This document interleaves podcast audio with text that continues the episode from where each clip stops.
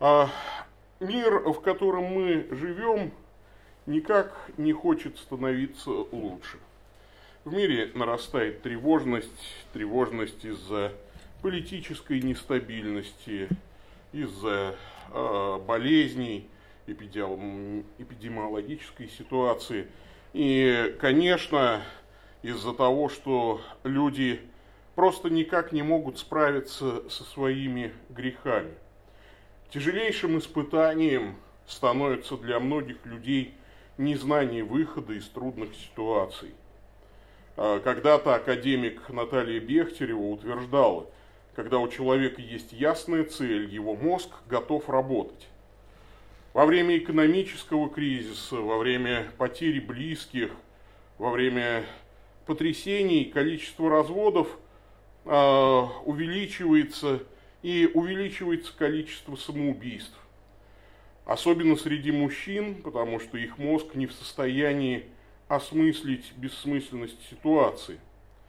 А вот недавно я прочитал э, такой э, трагический факт про одного малоизвестного советского актера Яна Пузыревского.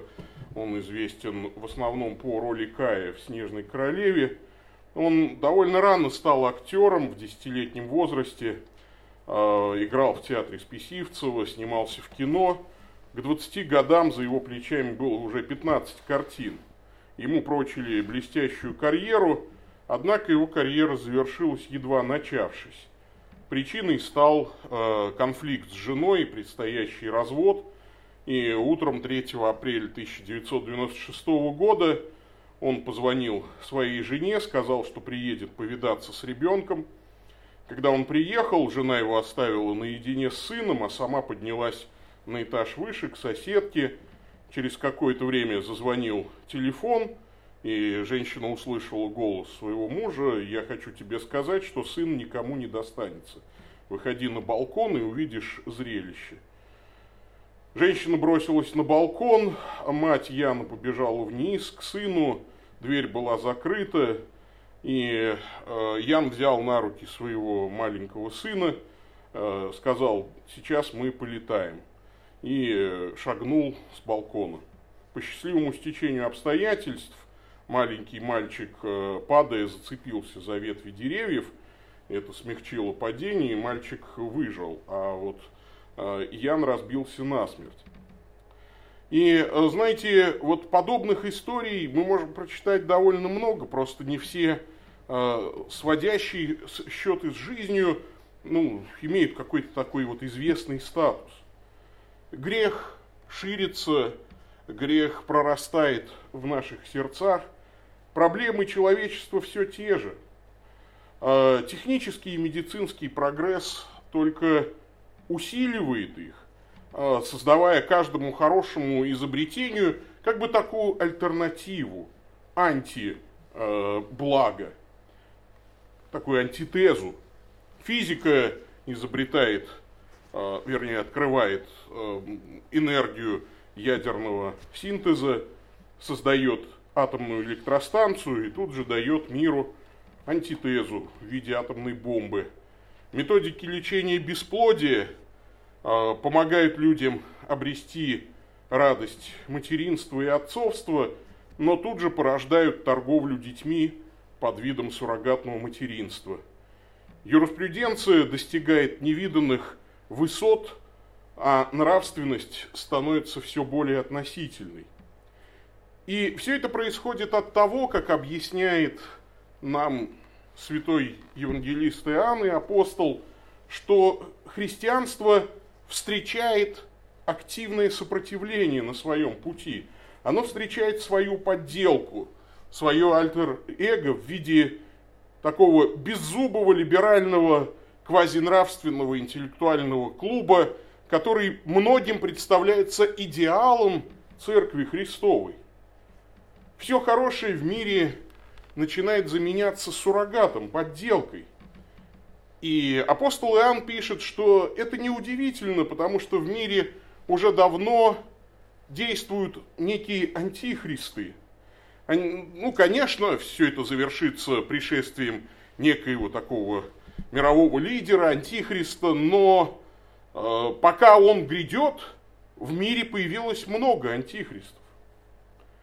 Э, некое зло, рядящееся под христианство и противостоящее ему всей своей мерзейшей мощью по меткому определению Клайва Льюиса. Об этом и предупреждает нас святой апостол Иоанн. Антихристианство активно действует в мире и уводит людей от Христа и от спасения. Давайте прочитаем наш фрагмент сегодняшний из первого послания Иоанна, вторая глава с 18 по 25 стихи. Дети, последний час, и как вы слышали, что Антихрист грядет, и теперь появилось много антихристов, отсюда и знаем, что последний час. Они вышли от нас, но не были наши, ибо если бы они были наши, то остались бы с нами. Но они вышли, чтобы было явлено, что не все наши. Вы же имеете помазание от святого и знаете все.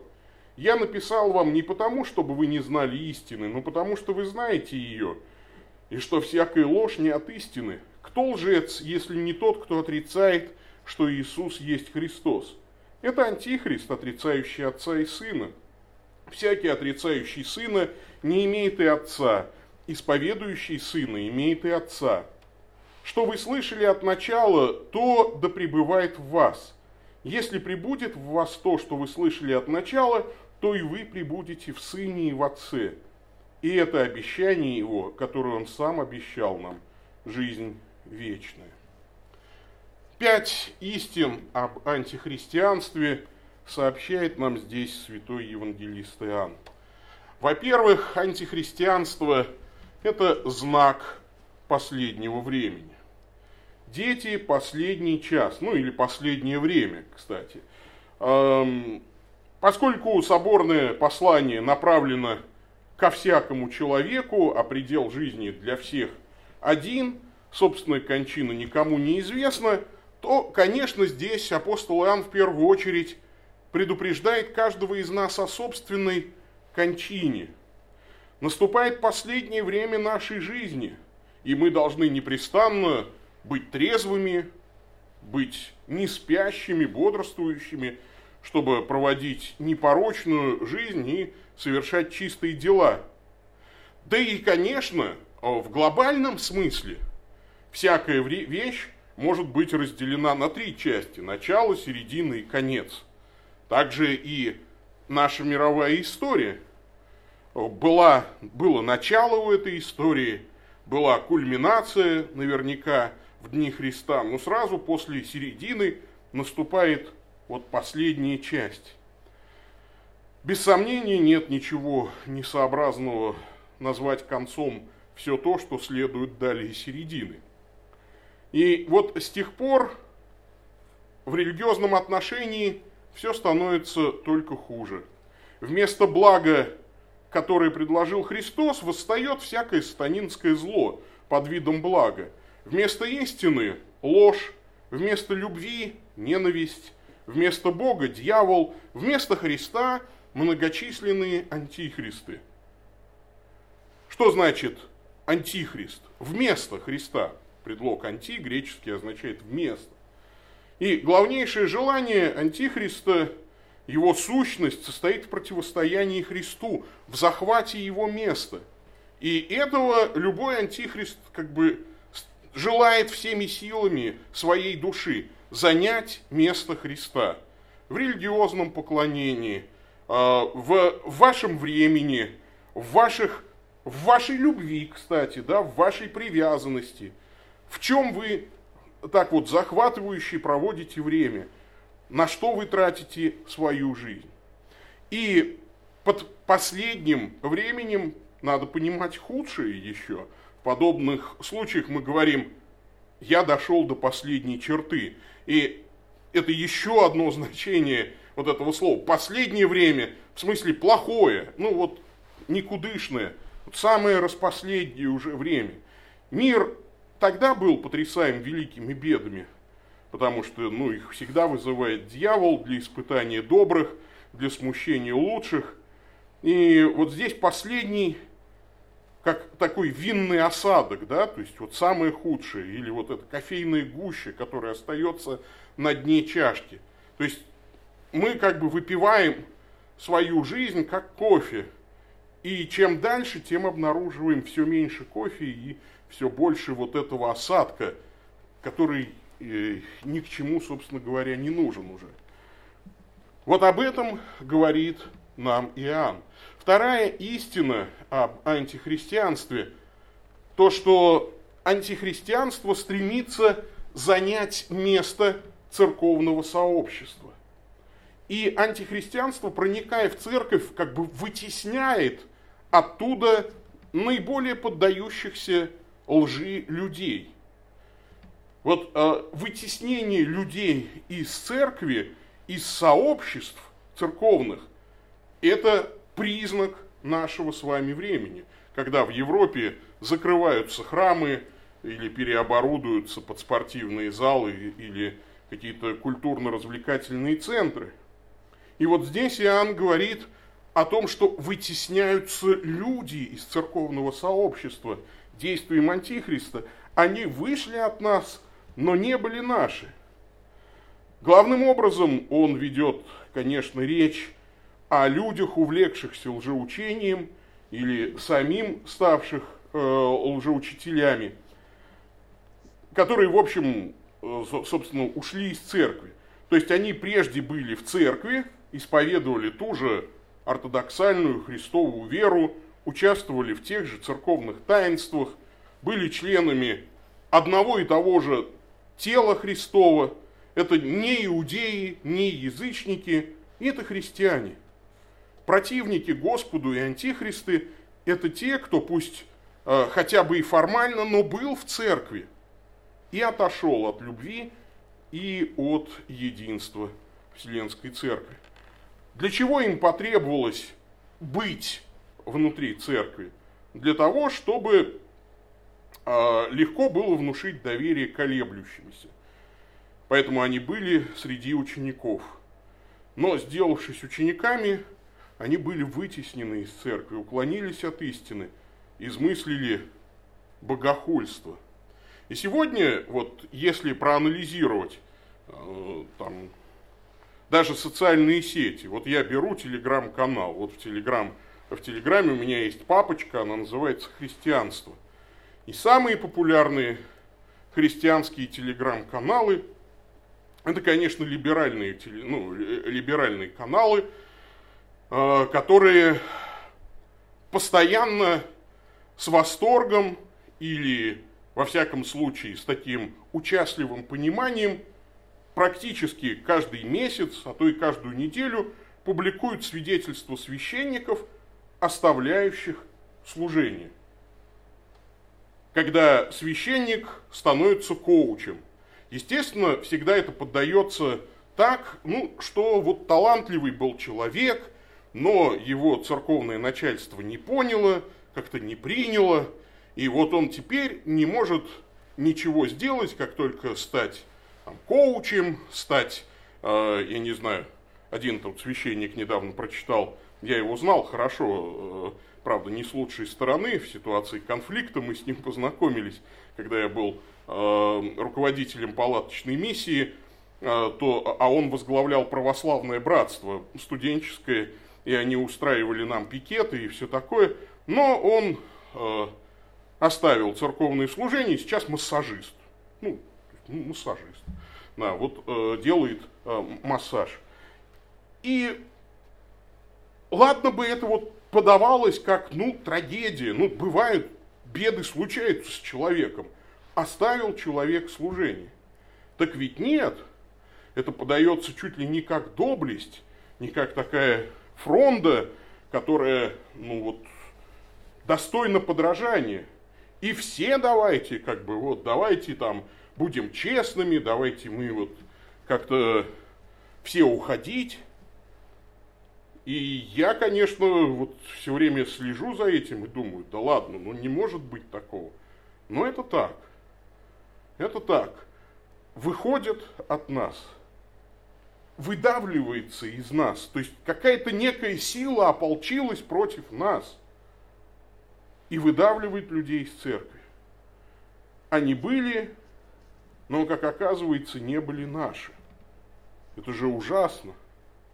И я, конечно, вспоминаю про там, великих безбожников прошлого, э, советского времени, когда, например, был такой священник Александр Осипов. Его любили студенты, он был прекрасным преподавателем Ленинградской духовной академии. Его книги ходили в сам издате, его размножали на печатных машинках. Однако он отрекся от Бога. А в эпоху хрущевских гонений, когда Хрущев обещал показать последнего папа, а, вот, и было решено, что больше мы не будем расстреливать верующих, но зато мы организуем вот такое давление, чтобы люди, а, прельстившись материальной выгодой, вышли из церкви. И многие пали. Громче других звучали фамилии Дулуман, Дарманский, ну и Осипов. Вот была такая троица священников, оставших, оставивших священные служения. Это все были образованные богословы, имеющие научные степени, и они стали активными агитаторами, проповедниками безбожия. Осипов был протеереем, и вот, в частности, в газете «Правда», что он пишет. «Я ушел из мира иллюзий, сознательного обмана во имя обогащения. Ушел, имея за плечами 25 лет на командных постах православной церкви. Мне противно богослужение, это молитвенное словоблудие». И э, самое-то интересное, что как раз его материальное положение, когда он был в церкви, не было каким-то выдающимся, но зато оно существенно улучшилось после того, как он вышел из церкви. Он был завербован в КГБ сразу после войны, как выяснилось позже, и, э, конечно, было принято решение ну, вот, его как бы, вывести из состава церкви. И он, конечно, проповедовал атеизм недолго. Его устроили в музей атеизма, он стал очень хорошо зарабатывать на гонорарах с книг, издающихся большими тиражами. Отличный был оклад, материальные блага, но продолжилось это не более 8 лет. В 1959 году он отрекся от Бога, а в 1967 году он умер от рака. Да причем последние дни он провел в беспамятстве под сильными дозами обезболивающих препаратов. Смерть грешников люта, когда-то говорил Давид. И здесь как бы глупо злорадствовать, можно только пожалеть. Понятно, что и верующий человек может уйти э, от э, рака, и мы знаем, сколько людей верующих погубает, погибает вот именно так. Но здесь какая-то вот закономерность. Кто его сейчас помнит особенно? Имена отступающих от меня будут написаны на прахе, говорит Священное Писание. И я поражаюсь, как легко возвращается это время. Казалось бы, нет хрущевских гонений, нет государственного атеизма. Но этот атеизм, какой-то или антиклерикализм, или предательство церковного сообщества вдруг расцветает внутри самого сообщества. Если в советские годы антихрист давил и выдавливал из церкви людей как бы извне, то теперь, кажется, он проник внутрь, в сознание либеральных христианских социальных сетей и телеграм-каналов. Это, на мой взгляд, очень страшно. Третье, что можно сказать, антихристианство нивелирует абсолютную истину Божью. Это правда. Сегодня все меньше и меньше появляется статей, разговоров, интервью, видео э, каких-то передач, которые рассуждают о вопросе истины. Вот здесь Иоанн пишет, вы же имеете помазание от святого и знаете все. Я написал вам не потому, чтобы вы не знали истину, но потому что вы знаете ее, и что всякая ложь не от истины. В христианстве главная истина.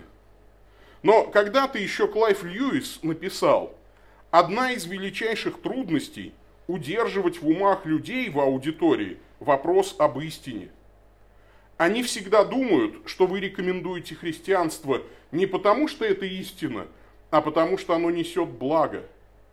И в ходе дискуссии они в любой момент будут пытаться уйти от вопроса, истина или ложь, в сторону доброго общества или морали, или доходов епископов, или Испанской инквизиции, или Франции, или Польши, или чего-нибудь еще, все равно чего. Вы должны принуждать их возвращаться снова и снова к отправной точке. Только так вы сможете разрушить их веру в то, что некая доля религии желательна, но нельзя заходить слишком далеко. Следует постоянно указывать на то, что если христианские утверждения ложны, то это не так важно. Но если они истины, то это будет иметь бесконечное значение. Единственное, чего нельзя допускать, это относиться к ним с умеренной важностью. И вот это кажется э, одно из главных достижений антихристианства сегодня. Сегодня рассуждают не о том, истинно христианство или ложно, а о том, полезно оно или нет. Какую пользу оно принесет обществу. Да если оно ложно, какую бы пользу оно ни принесло, его надо забыть и похоронить действительно навсегда. А если оно истинно, то давайте оставим рассуждение о пользе, потому что пользу или вред приносят люди э, разного э, э, рода, там, принадлежащие истине не, или не принадлежащие истине, да, то есть, но если оно истинно, то давайте его принимать безоговорочно. Вы имеете помазание от святого, говорит Иоанн. Это, конечно, в Ветхом Завете было символическим излиянием особых даров Божьих для особого служения Божия.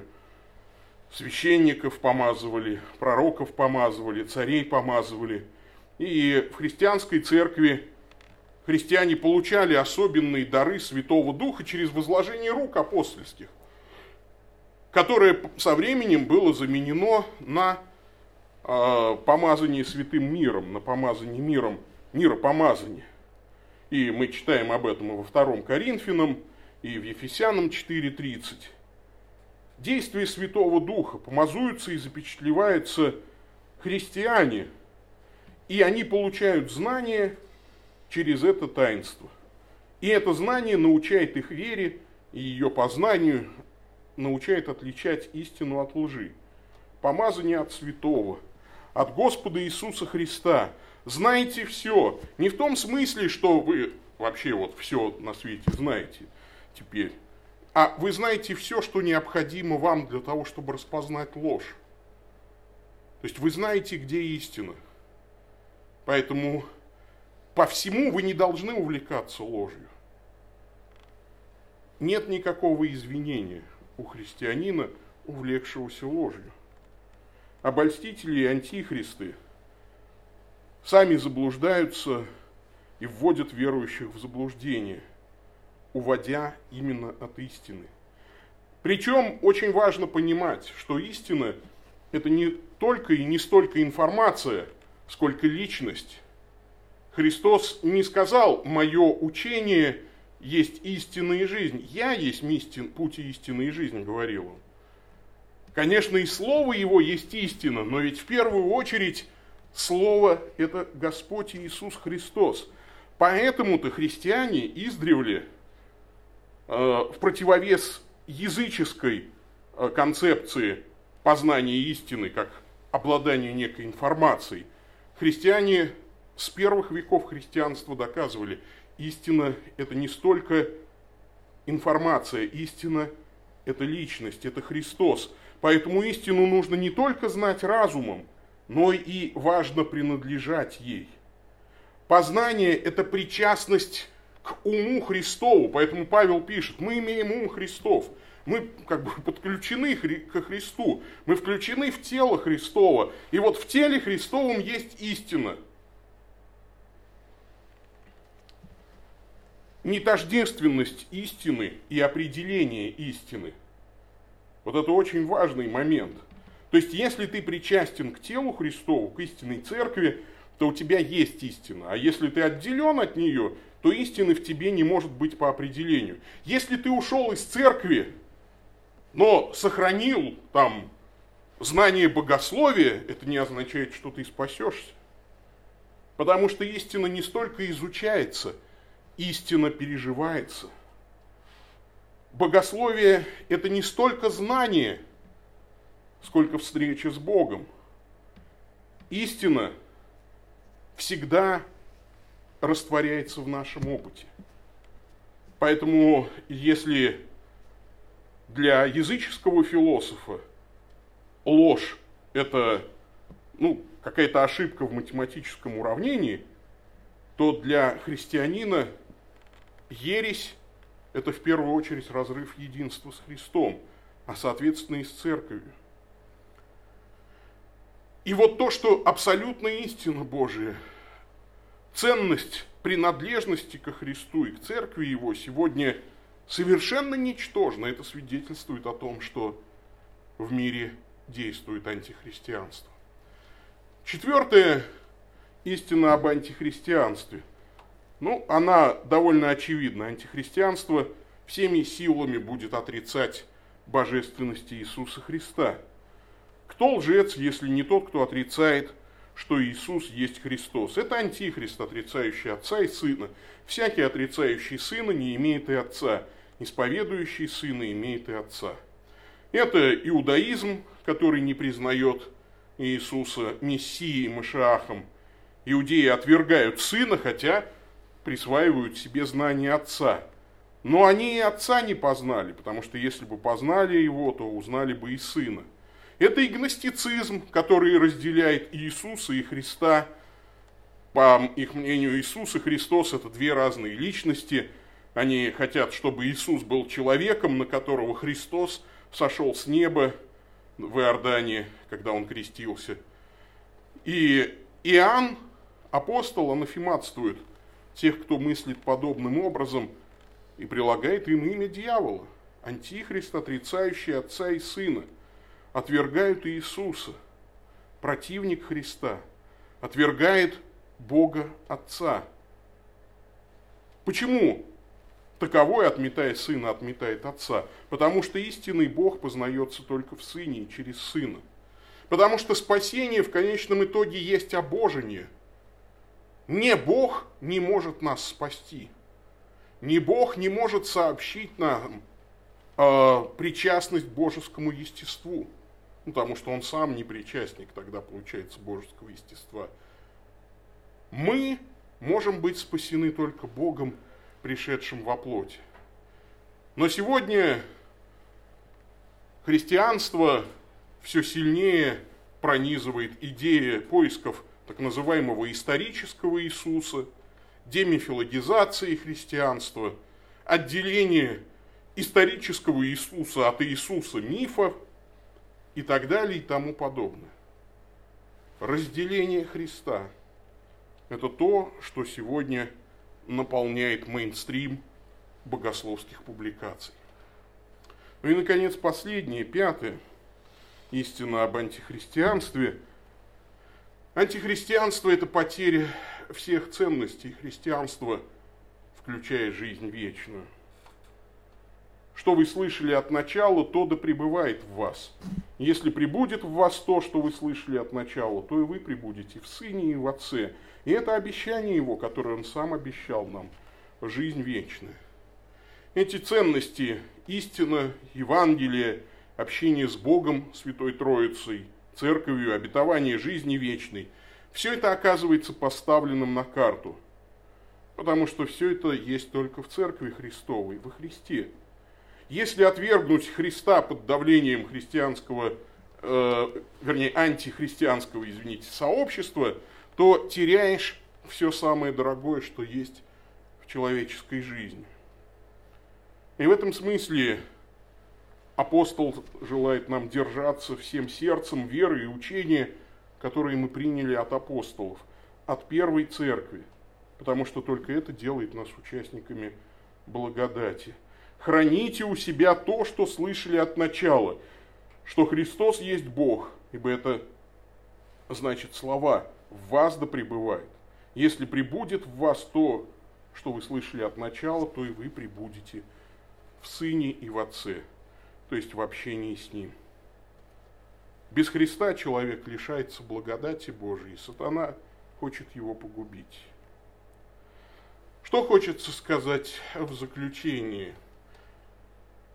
Зная вот это желание сатаны действовать через антихристов, через антихристианство, нам нужно особенно дорожить Христом. Не уходить в антихристианство, не уклоняться в ересь, не отпадать от церкви. Жить Христом в Его Слове, в Его таинствах, в преображающей нашей жизни Его благодати. Об этом мы с вами и будем молиться. Аминь.